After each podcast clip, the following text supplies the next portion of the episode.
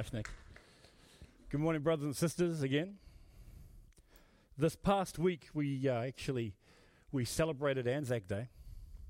Uh, it's a day to remember, and, and, this is not talking about politics or anything like this, but it's a day to remember the price that was paid for the freedom that we have here in Australia. When you think about it, it's a freedom that we take for granted in Australia. Uh, for example, the privilege to buy a home, the privilege to gather in a place of worship like this and, and share the realities of what God has done in our lives and the freedom to do so. We have the freedom to openly share biblical truth, whether it be on a street corner, whether it be in a high school. Uh, and whilst these freedoms are being restricted regarding us as Christians, think about the cost that was paid in order to give us such freedoms. Um, things that I think we often forget because just for perspective's sake, I had a look at I look at the um, the archives of the Australian Army. Uh, there were 416,000 men that enlisted in World War One, and 60,000 were killed. 60,000 in New Zealand. Probably you don't actually care about that, but uh, in, in, New Zealand they had 18,000 people killed in World War One um, which is just a horrendous amount. 156,000 Australian people were wounded, gassed, or taken prisoner during the First World War, and there was 41,000 wounded, gassed, or injured from New Zealand as well. The Second World War, there was 993,000 people. 90, now, Australia at that time was a population of about one and a half, 1.6 million people at that time. And so you had that many people enlisted, and of that, 27,000 people died. And you know why they died? Because they fought for freedom. You see, the freedoms that we experience here in this country is on the lives of the people that went before us, which we often forget. We often forget that this freedom came at a great cost. It was uh, built upon the lives of those who sacrificed and willingly gave their lives in order to give us what we experience here today. See, they were denied their dreams, they were denied their hopes, they were denied their futures so that we might build a future upon their sacrifice. Now, that's the reason why we have this whole list we forget. We will remember them. It was a cost paid, which raises a factual reality about life. And I think it's a factual reality that we all forget that everything in life, both good or bad, costs. There is a price to be paid. There is a cost for us to receive something that benefits us. Uh, like we have no problem paying for certain, certain food. I, I know Uncle Sun Ling would travel ages and he'll pay the fuel cost to travel to go, go buy durian from some suburb that's ages away because he says it's worth it. Okay.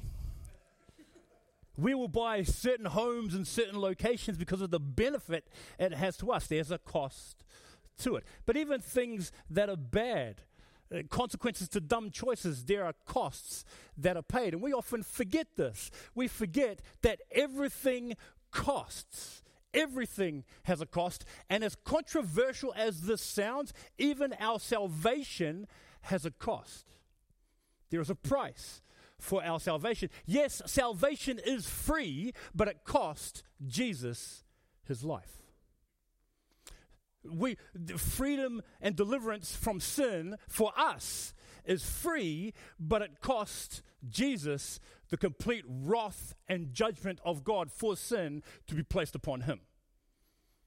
So it's not free in the sense, really, because it cost God the very best he could give in his son, Jesus Christ. And so with such freedoms that are made available to us in our salvation, I think we often overlook the cost that is required from us to follow Him.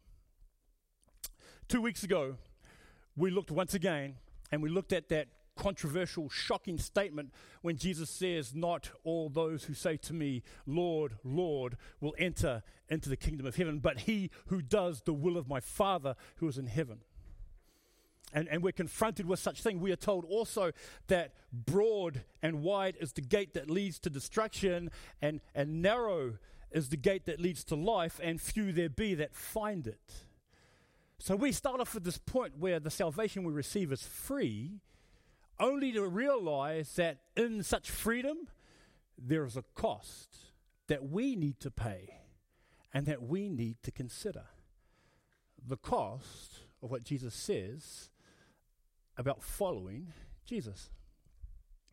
It's all about the cost of discipleship.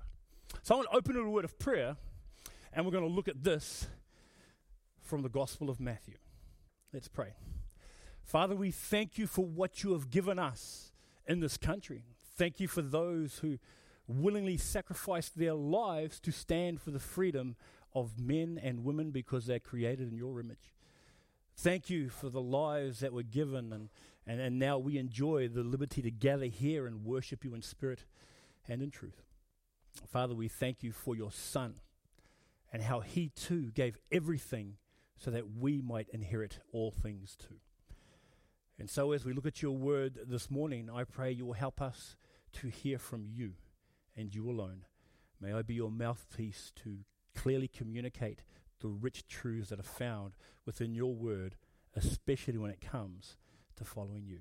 And we ask this in Jesus' name. Amen. So, Jesus shares a sobering reality of what it means to follow him. And this reality centers on the fact that following Jesus is not something to be taken lightly. It is not entered into on a whim, nor is it entered into as a matter of convenience. It's something to seriously consider when you look at your life and your existence in connection to Jesus Christ. And Jesus Christ actually makes this statement in Luke chapter 14, verses 28 to 33. And this, there we go, thank you very much. This is something that we should really think about. Suppose one of you wants to build a tower. Won't you first sit down and estimate the cost to see if you have enough money to complete it? For if you lay the foundation and are not able to finish it, everyone who sees it will ridicule you, saying, This person began to build and wasn't able to finish. Or suppose a king is about to go to war against another king. Won't he first sit down and consider whether he is able with 10,000 men to oppose the one coming against him with 20,000? If he is not able, he will send a delegation, while the other is still a long way off and will ask for terms of peace. In the same way, those of you who do not give up everything, you cannot be my disciple. Jesus is making a statement here about seriously counting the cost, considering things before you get into it, because previously to this particular passage, he talks about in verse 26 about hating father and mother, wife and children, brothers and sisters, yes, your own life. If you don't do that, then you cannot be Jesus' disciple. What he's referring to there is priorities. He's not walking around saying, oh, you should hate your mum and hate your dad because we are told within the scriptures to honor our parents. He's not talking about that. He's talking about priorities. What do you value? What do you consider more important? Because it's a necessity of prioritizing the things of God above the things of the earth. And, and you think about it, if you have mums or dads that don't know Jesus, the greatest priority or the greatest benefit that you can have to them is to share Jesus with them. There's nothing better. I remember when my mum became a Christian, I remember that's awesome because when my mum passed away several years ago, I know where she is now. So their eternal destiny, their eternal security can be benefited by you.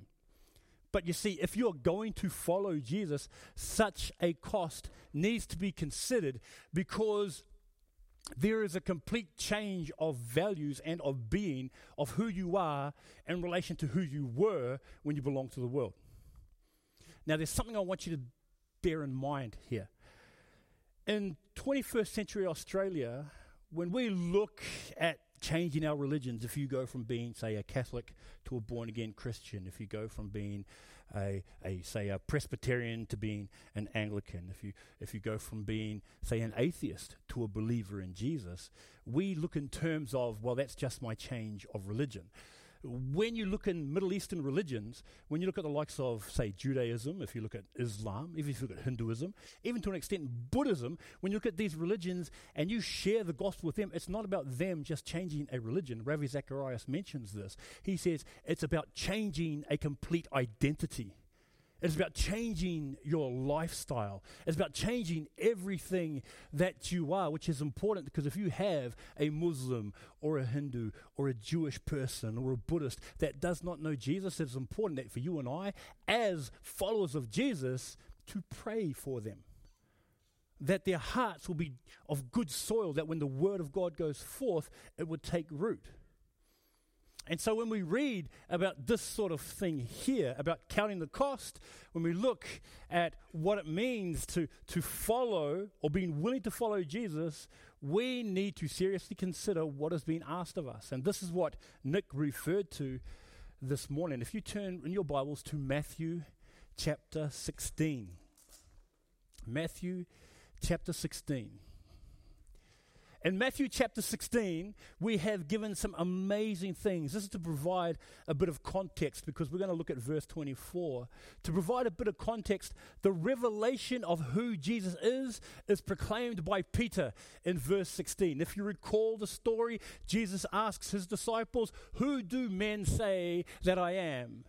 And they said, Some say you're Elijah, some say you're John the Baptist, some say you're this, some say you're that.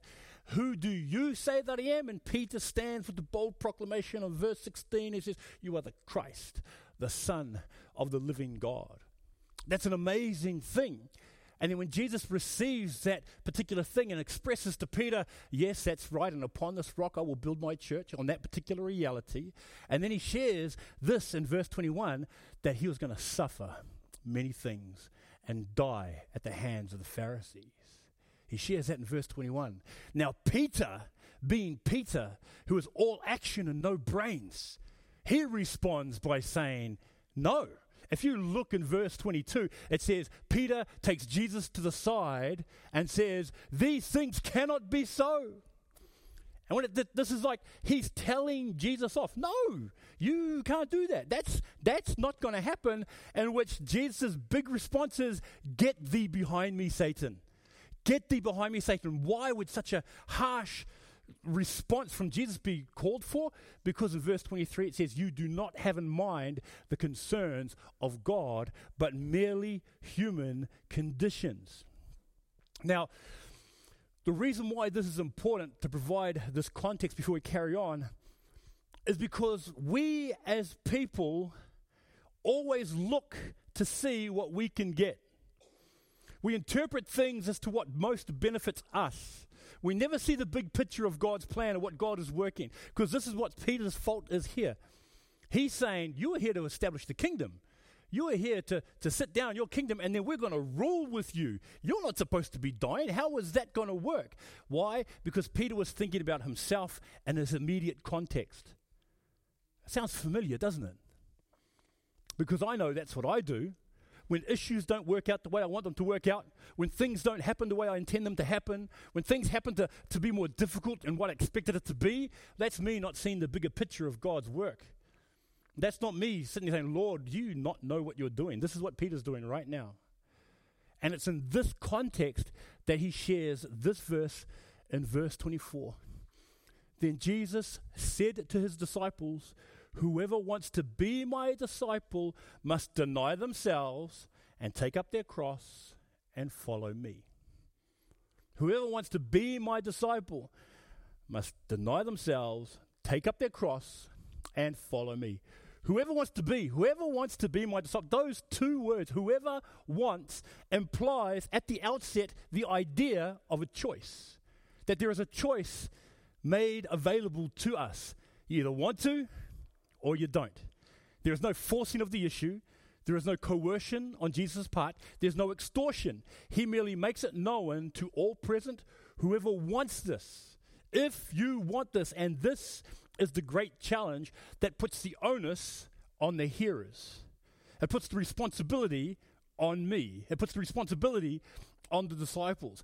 If you want to be my, if you want this, if you want this, and it causes not only the disciples themselves, but causes me to evaluate and examine what I really want in my Christian life. It forces me to consider who I really want in my Christian life. Do I want just my own personal happiness, my joys, my reputation, in comparison to the option Jesus presents? Because he says, Whoever wants to be my disciple, whoever wants to be my disciple.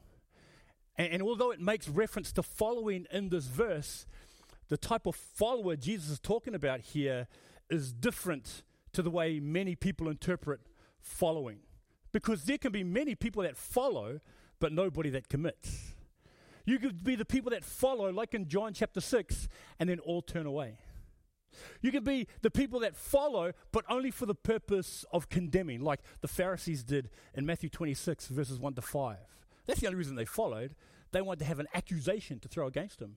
Or, and this is the one I can associate with the most, you can be like Peter in Matthew chapter 26, verse 58, who followed Jesus after he was arrested at a distance. He was following Jesus, but far enough away so when people said, You know him, no, I don't. I saw you with him. No, no, no. I'm sure you're one of those. You're Galilean as well. That's not me. That's the most sort of type of following a lot of Christians, including myself, do. Following just far enough to say, I'm following, but when confronted, will say, No, that's not me. So there's a lot of people that follow. But Jesus is not looking for those sorts of followers. Because in the scriptures, we are told that Jesus, when he commissions us, is not to go into all the world and make followers. We're told to go into all the world and make disciples. And there is a vast difference between the two. You see, you can follow Jesus and not be a disciple. But if you are a disciple, there is nothing else you can do but follow. That's the reality of it. And to be a disciple means is that what you want, it means that takes secondary place to what he wants. That's what it means to be a disciple. That's what it means to follow. It means it's going to cost you. Now, I want you to bear in mind something. This is not talking about salvation. We've already established this is talking about people that are already saved, people that are already in a relationship with Jesus Christ, because that is free. The cost comes is what will it take for me to follow the way He has called me to? And that is what we're looking at today. So there are what I call three price tags. Three price tags of the cost to following Jesus. There's our price tag. This is the cost. At that first part, it said sale at the top. No, it's not a sale. It's not a deal. This is the reality of where it's at. Three price tags. As we unpack them, the challenge for us is to reprioritize our lives so that we won't be strapped for cash when it comes to paying the cost that discipleship requires. That we won't fall short of what's required of me.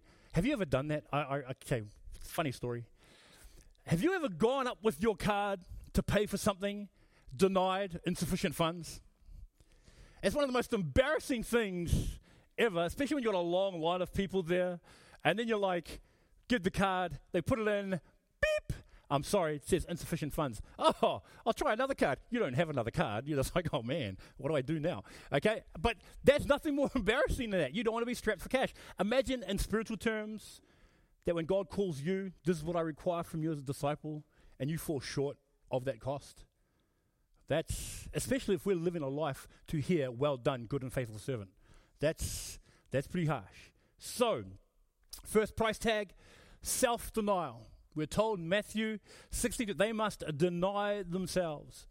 Now, we were told about this on Wednesday night by Pastor Lawrence that there were two points shared from Galatians chapter 6, 14, when he talks about boasting in the cross. That's what Paul says in Galatians 6:14, I will boast in nothing save in the cross of Christ. And he referred to two points. The two points. Who was there on Wednesday night that can tell me what the two points were, please? Sacrifice was one. The second one? Self denial. If I could have recorded that message, I just would have played it for you, and that would have been Sunday's message. And he didn't give me his transcript, so I couldn't use it again. So that's a shame. All right, but sacrifice and self denial. But there's a difference between the two. Sacrifice is about giving up something that is dear to you for the benefit of others. Sacrifice is willingly oh, sorry, is, is will, sacrifice willingly is usually an expression of love and of care. And you see this in the person of Jesus.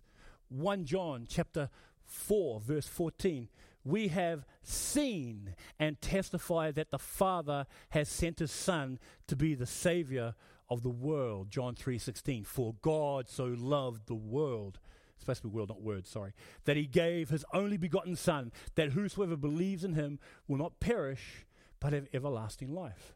This is what sacrifice is it is for the benefit of others, that you give up something you hold dear, something you hold precious, something that will cost you. That's what it means to sacrifice. The difference between that and self denial is self denial is the refusal to receive, take, or acquire something that you really want because something else is far more important and far more dear to you. That's what self denial is.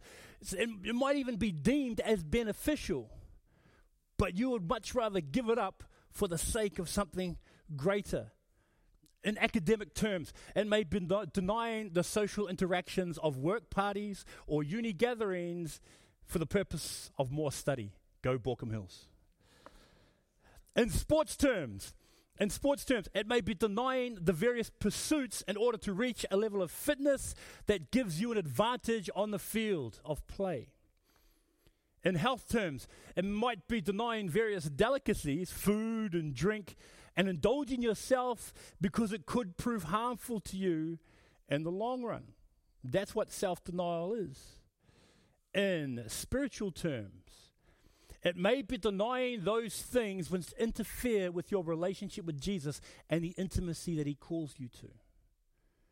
It, it, may be, it may be something that might be good in and of itself, but has for you become a God or an idol within your heart. It might be the job where you're making lots and lots of money and yet you sacrifice time with your wife and with your children. It may be the, the, the alone time that you have at the sake of destroying relationships with those around you. See the cost? See, you have to be willing to let things or refuse to take things on because you prioritize things as more important because God has called you to do so. It, it, it might be, think about this. Look at Daniel. Daniel in chapter 1, verses 8 to 16. When he was confronted with the delicacies of the king, him and his friends, and what did he say? He denied himself those rich, rich foods and drinks to partake of vegetables because he knew that's what God would have called him to do. And what happened? God honored him for that. You have a look at the courage of Moses, who chose to be mistreated with the people of God than to enjoy the fleeting pleasures of sin. Hebrews 11, verse 25 or the boldness of Nathan to face off against an adulterous king and say to him, You are that man that committed this horrendous sin against God in 2 Samuel 12 7. In spiritual terms, denying self is the cost required for the blessing and privilege of an intimate relationship with the Lord. It's the weighing up of what is of significance and what is of eternal significance. That's what needs to be done. And what I've discovered is that denying self is at its most difficult when I cannot see the greater context of the eternal benefit of such denial. Denying myself, in, in layman's terms, is hard because I really want something. And I can't see the plan of God in it. And in that moment, right then, it's me saying, Lord, I know you know what's better. I know you know what's good, but I still want it. And, and this is what we are what we are confronted with. See, sadly, our mindset is stuff like this. I'll eat all the gluten that I'm supposed to eat, even though I'm allergic to it, and I'll just deal with the consequences later. That's what we do. I'm going to eat so much unhealthy food, I'm going to get fat, and then I'll sort out my issues then. I'm going to say what I say to my wife, knowing it's going to upset her and probably really hurt her, but I'll ask her to forgive me afterward. That's our view of what self denial is. Our view is, I'm going to do it, and then I'll clean up the mess after.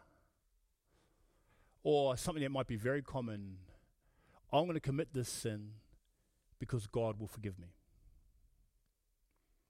See, this, this is the attitude that we have. I'll make this shoddy deal. I'll deal with the legal ramifications afterward. If we could see and know and clearly understand what we are denying ourselves to and for, then such denial is embraced instead of burdened when you know, and I know you've done this, I know you have done this. If you're dating, if you're married and you are dating, the things that you gave up, why? Because you could see the greater picture of what will happen. Oh, yeah, if I'm nice, then my wife will do this for me. Now, I'm not talking about manipulation, that's different, okay? I'm talking about seeing the bigger scheme of things, seeing the bigger picture of things. Because when you when you weigh this up, when you understand what you have in Jesus Christ, then you have no issue. Then you have no issue getting rid of these things that are temporary. We sing this. We sang this two weeks ago when I survey the wondrous cross, where the whole realm of nature mind that we're an offering far too small. Love so amazing, so divine, demands my life, my soul, my all. We have no issue with that. You look at this in the Gospels when Jesus talks about the pearl of great price. What did he do? He found in a field a pearl that was worth so much, he sold everything he had, everything to buy that field in order to attain that great pearl. See, you have no issue denying yourself when you have and understand this pearl of great price that you have in the person of Jesus Christ. I was listening to a podcast, and I, sh- I shared this podcast with Ali a girl by the name of Allie Stuckey. She's a political commentator, but she makes this really good, this really interesting observation about this, this homosexual, the same-sex attracted man, this homosexual man, and she says this: He was living an actively gay lifestyle, but I don't think he would have become a Christian if he didn't think there was something to it. If he didn't think it was worth it, he has seen the two alternatives and he chose one direction. So he obviously thinks that one is more satisfying than the other. He got nothing out of, at least tangibly in this life, saying, okay, I'm going to give this up and become a Christian. So it does make you wonder what is it about Jesus that would make one give up what they felt their identity was? This man was an actively gay individual, partaking in a homosexual lifestyle, who, when entering into a relation with Jesus Christ, chose to be celibate chose to deny himself, not because he's thinking, oh, look at what I'm missing out on. No, because he's thinking, look at what I have gained. Look at who have I look at look at who I have gained. And he values this. Is it easy? No. No, it's not. But in comparison to, to what you could have, to what you have now in the person of Jesus Christ, there is no comparison. And this is what this man arrived at. And I think it's something, uh, the, the, the, summary, this is a summary of not only the first price to pay of denying oneself, but also leads into the second. If you know what you have and who you have in Jesus Christ, and you value that, and you value that, then some of these harder decisions, as hard as they may be, will pay off in the long run because, as the scripture teaches, to them that honor me, I will honor. And I was talking with a sister in church, and she was sharing when she went to colour, one of the things, she, she's a single girl, and she said, I, I discovered and was encouraged and invigorated in the fact that everything that I'm to be contented in and find my contentment in is in the person of Jesus Christ. That He meets my needs in relationship, that He is my all in all. And I know I've shared this many, many, many years ago. But that I remember that's what my wife shared with me. My wife shared with me, I never, I was never attracted to you because of your looks. I was attracted to you because you loved Jesus. And when you don't love Jesus, you're not attractive anymore. I know I should rejoice at that, but it still hurts. Okay, so. I love this. Jono, Jono's like, man, she must love Jesus so much. Must love Jesus so much. Okay, thank you, brother. I'll, I'll wipe away that tear later. Okay, okay. But here's the thing. Uh, okay, the denying of oneself also leads us to the second thought. For throughout the scriptures, we read about putting off the old and putting on the new. We read about repentance and sanctification. We read about growth from babes in Christ to being mature in Christ, or as in this case is the denying of self and the taking up of the cross. Taking up one's cross even in today's society, gives the implication of bearing a heavy burden, a problem, an issue, a matter that no one else can help you with, and thus, with heavy, heavy, with heavy hearts, we often respond, Well, that's my cross to bear. That's my cross to bear. In, a context such as this, where Jesus is talking to his disciples, it's almost a, it's, it, I don't think it's that same idea that Jesus is communicating here. Because Jesus uses this imagery to communicate the seriousness and the demand that following him, that's what cross, cross bearing actually requires and represents. It's an illustration for his disciples to see and understand what is connected to following him. It isn't just going through the motions. It isn't just, a, a, a, a, oh, okay, I can do this, or, or something flippant. It's, it's an all or in, it's, it's, it's an all in mentality. It's like it's all or nothing. Because this is what Jesus demonstrates here. See, at this point here, so he's been beaten, he's been scourged, he's about to get nailed. At any time, Jesus could have said, That's it, I'm done. Don't worry about it. I, I, I, I want to call it quits. At any time, he could have done that.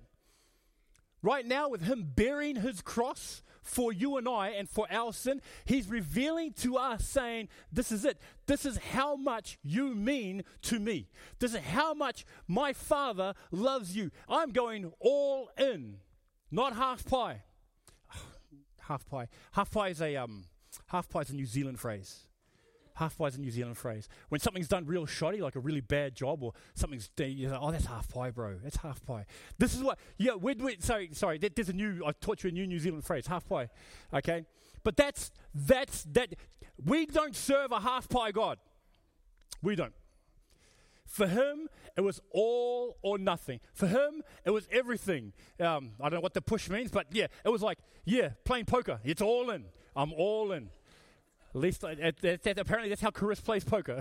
I'm all in. Okay. But this is what this is what bearing the cross represents because in those days this would have been a shock for his disciples to hear. When Jesus says deny themselves and take up their cross. Why? Because what the cross represented for them. What was the cross for them? A cross was bore by criminals. The cross represented judgment. The cross represented guilt. And so he says to them, This is what you are called to bear. That if you are going to go all in, this is how you will be viewed. The heavy cross that you take on your shoulders represents your complete commitment to me. Sorry, to me. He submitted to the will of the Father completely so that in his submission we could be saved to the uttermost. That was him going all in Hebrews 7:25. Therefore he, Jesus, is able to save completely those who come to God through him because he always lives to intercede for them. So for you and I, the idea of taking up our cross is not just about bearing a burden or being a follower of Jesus. It's about the depth of the cost that is required by me to follow him as a true disciple of his. Or as Paul puts it in Galatians 2:20, I am crucified with Christ, nevertheless I live, yet not I, but Christ lives in me. And the life which I now live in the flesh, I live by the faith of the Son of God, who loved me and gave himself for me. That's what it represents. Okay. I saw a movie just recently, an Avengers movie. And they use this phrase often. You, you, you'll remember it if you've seen it. Um, but they, they, they, they, they use this phrase, whatever it takes. Whatever it takes. And so you've got the whole storyline. I, I, really enjoyed the movie. Um, but number of times, I think it's about five times, no, four, they say, whatever it takes. Whatever it takes, whatever it takes. That's the all in. It's sort of like it's all or nothing. That's that mentality that's communicated in the movie. And yet, for many of us, including myself as a Christian, we don't have that same mentality. We don't have the Lord, whatever it takes, use me. Lord, whatever it takes, grow me. Lord, whatever it takes, save this person that you've connected me with. We don't use that, do we? Lord, we, we say this Lord, whatever it takes, as long as it's convenient. Lord, whatever it takes, in an hour I can do something then. Lord, whatever it takes, as long as it doesn't make me look stupid. Lord, whatever it takes, as long as people still like me at the end. Lord, whatever it takes. That's the way we pray about things. That's the way I pray about things. But the denial of oneself and the taking up of one's cross means that it really is an all or nothing, where you and I, as the scriptures teach, are to die to self because we're living for someone who is far greater. You see, if you ever noticed that taking up something like this is actually difficult for us to do because we don't see the value in it. Uh, in 1 Peter chapter 2, I believe it says, Unto you, therefore, that believe Jesus Christ is precious. Um, I think a lot of us don't actually see him as precious. We may say whatever it takes in our hearts uh, when confronted with the complacent, comfortable Christianity of the 21st century. Uh, our first world problems in the church today, only to discover that such cross bearing is actually quite trivial in the bigger scheme of things. Um, we don't like to be laughed at. We don't like to be mocked. But as the example of our Lord Jesus Christ, who went all in, that is the example that he calls us to when he says to take up our crosses. That we are to not only deny ourselves, we are to take up our cross, and that third price tag, follow Jesus. Now, this is the type of following that is born from denying self and bearing up a cross. For when this occurs willingly in the life of a believer, then following is the only option that makes sense. I remember this 2008 when I first spoke at, at the youth, or it might have been, church. The illustration of following, what does it mean to follow someone? Following means trusting them, trusting where they're going, trusting in the direction, trusting in their guidance, um, for those of you who, are, who, who have been with, well, who've known me from the beginning of and, and my interaction with Grace Christian Church, we, we went on a bushwalk years ago to a place called Big Rock. This is out at Wiseman's Ferry, and that's what's required. It was me trusting in the guy leading me, whose name was Jim Dugan, and he was telling me along the way, you make sure you keep the ravine on your right on the way there and on your left on the way back. If it's around the other way wrong, then you're going in the wrong direction. We go this way, we go that way. There wasn't actually a, a pathway that we could follow clearly. But in following him, because I understood that he knew where he was going and he knew what he was doing, we reached Big Rock. And then we got back safely as well, and following Jim, who knew what he was doing. That meant for me to trust him.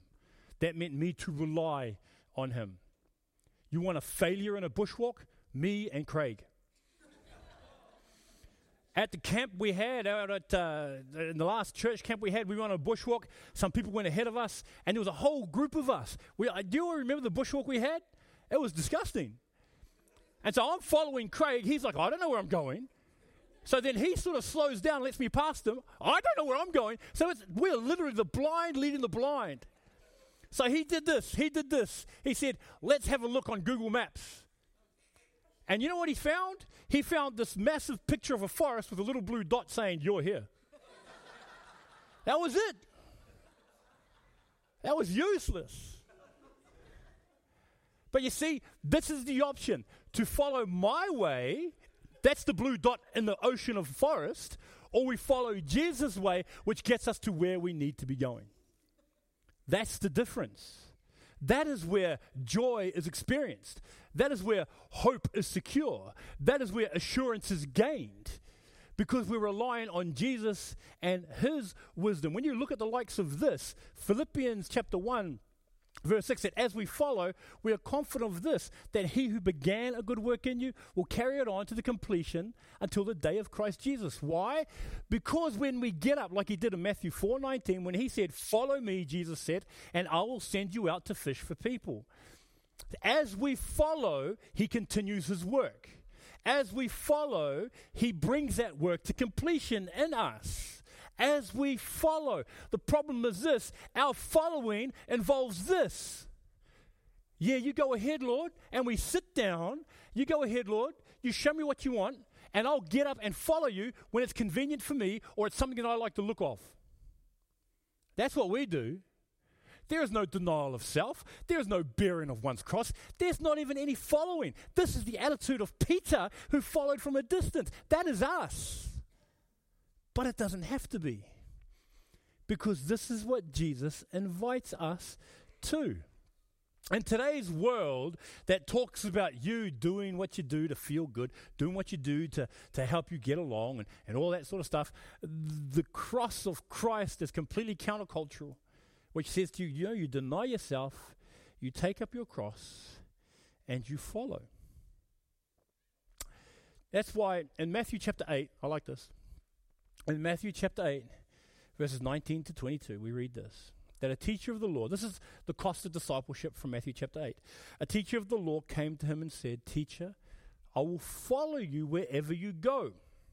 Jesus replied, Foxes have dens, birds have nests, but the Son of Man has no place to lay his head. Just a, an observation here.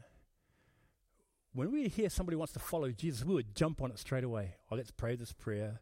Let's bring you into a relationship with Jesus. Let's get you into church, get you into a Bible study. There's no counting the cost here, but that's why Jesus shares what he shares. When this teacher of the law comes to him, I'll follow whatever it is, whatever it takes, I will follow. What does he say? In terms of security, I've got nothing. There's, you're not going to receive any earthly riches or any earthly security. I don't have that. See, foxes have dens, you know, birds have nests, but the Son of Man has no place to lay his head. So when you come after me, you know what you get? Me and me alone. That's it. Whether he follows, I don't know. Then you got the second guy. Another disciple said to him, Lord, first let me go and bury my father. But Jesus told him, Follow me and let the dead bury the dead. Now, just as a matter of uh, context, there, there's one commentator says that the disciples' father was most likely still alive. It was common practice in those days that um, a commitment was made by the children to honor their parents and to look after their parents. And so there wasn't, it's got, it had nothing to do with the dad actually being dead and burying him. It was just, I want to hang around with my dad to fulfill a particular requirement and then I'll do it. Once again, it was talking about priorities. Some suggest the disciple may have used an expression used for putting things off. Let me wait until my father reaches the end of his life, which, by the way, could be years from now. So, the issue that arises for us when we look at how this call is, how this call is to discipleship and the cost that it has. We are given these things.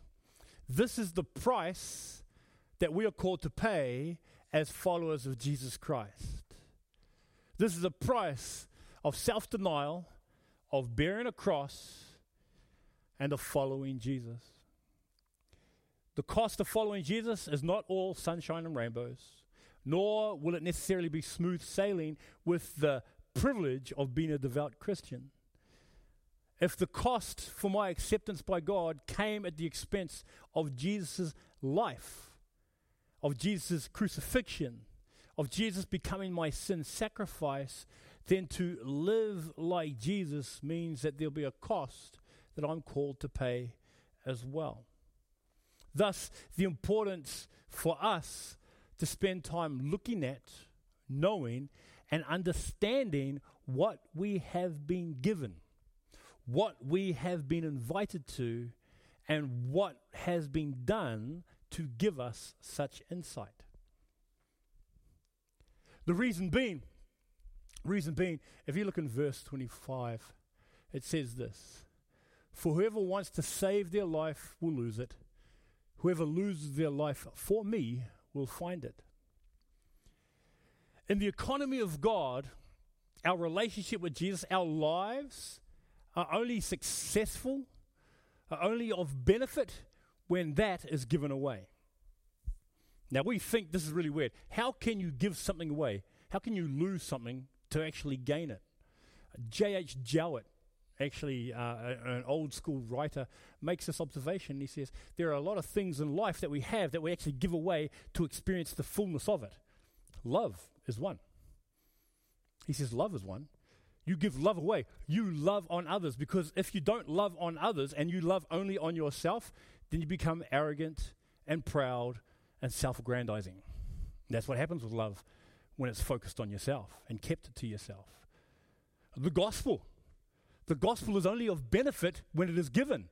It benefits you as you share the gospel because you claim God's promises and share it, and it blesses the people you're giving it to, especially not only if they come to know Jesus, but the fact that the gospel seed has been sown. Friendship. Another thing that you go, you expose yourself, make yourself vulnerable in an effort to build a relationship with someone else, and you benefit from it as you give yourself out.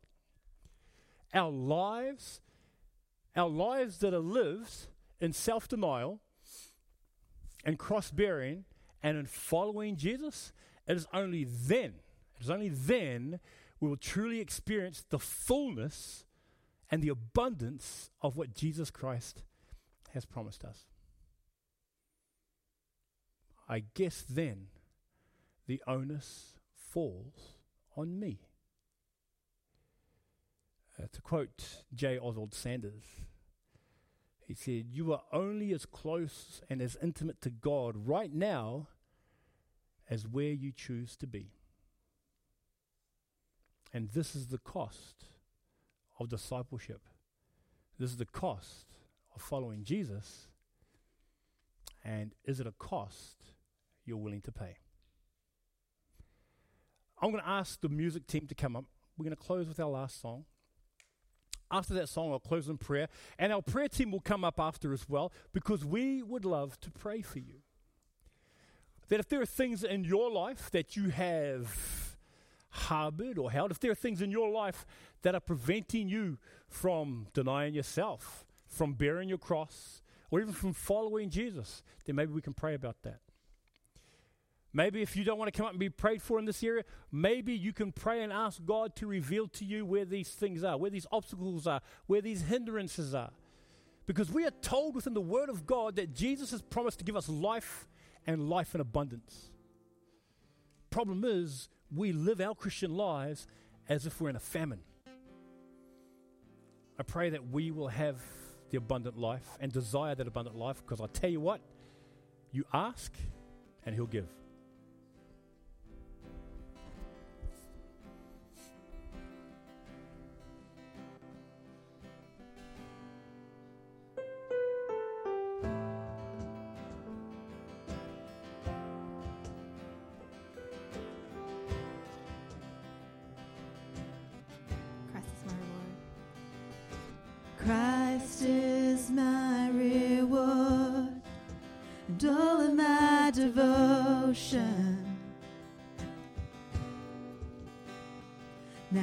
There's nothing in this world that could ever satisfy. Through every trial, my soul will sing no turning back. I've been set free. Christ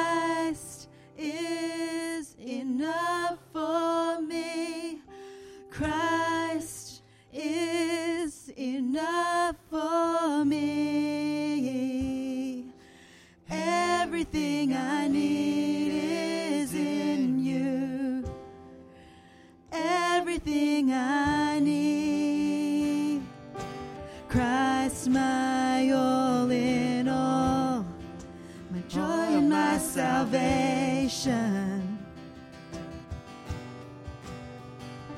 And this hope will never fail. Heaven is our home. Through every storm, my soul will sing. Jesus is here. To God be the glory.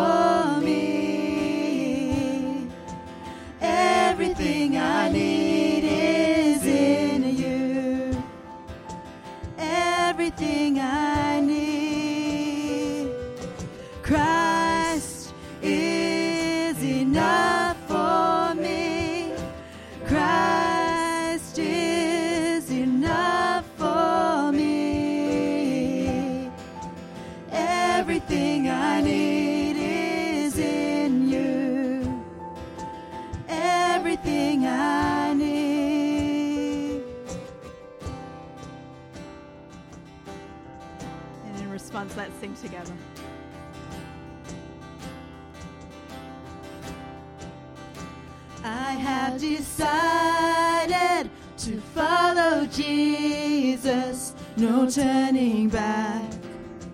No turning back. I have decided to follow Jesus. No turning back. No turning back. The cross before me, the world behind me. No turning. No turning back. The cross before me, the world behind me. No turning back. No turning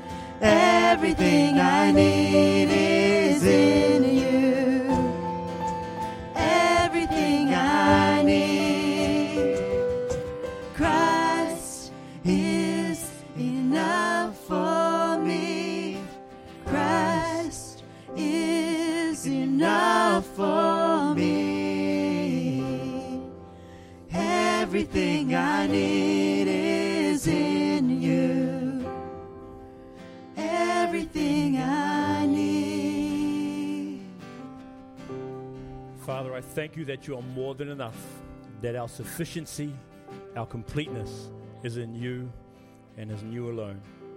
I pray that we, as your people, as we leave here this day, will take into serious consideration and count the cost of what it means to follow you and to follow you the way you have called us to, not to follow you the way we want or at a distance. Father, I pray we, as your people, will take seriously what you have given us in your Son, Jesus Christ. May we truly represent you. May we truly deny ourselves, take, up our cross, and follow you. So, Grace Christian Church, as we leave here today, the Lord bless you and keep you. The Lord make his face shine on you and be gracious to you. The Lord turn his face toward you and give you peace because our Father, our Prince of Peace, has given that to us. In Jesus' name, amen. If you would like to be prayed for today, we would love to pray for you this morning. We'd love to pray for you.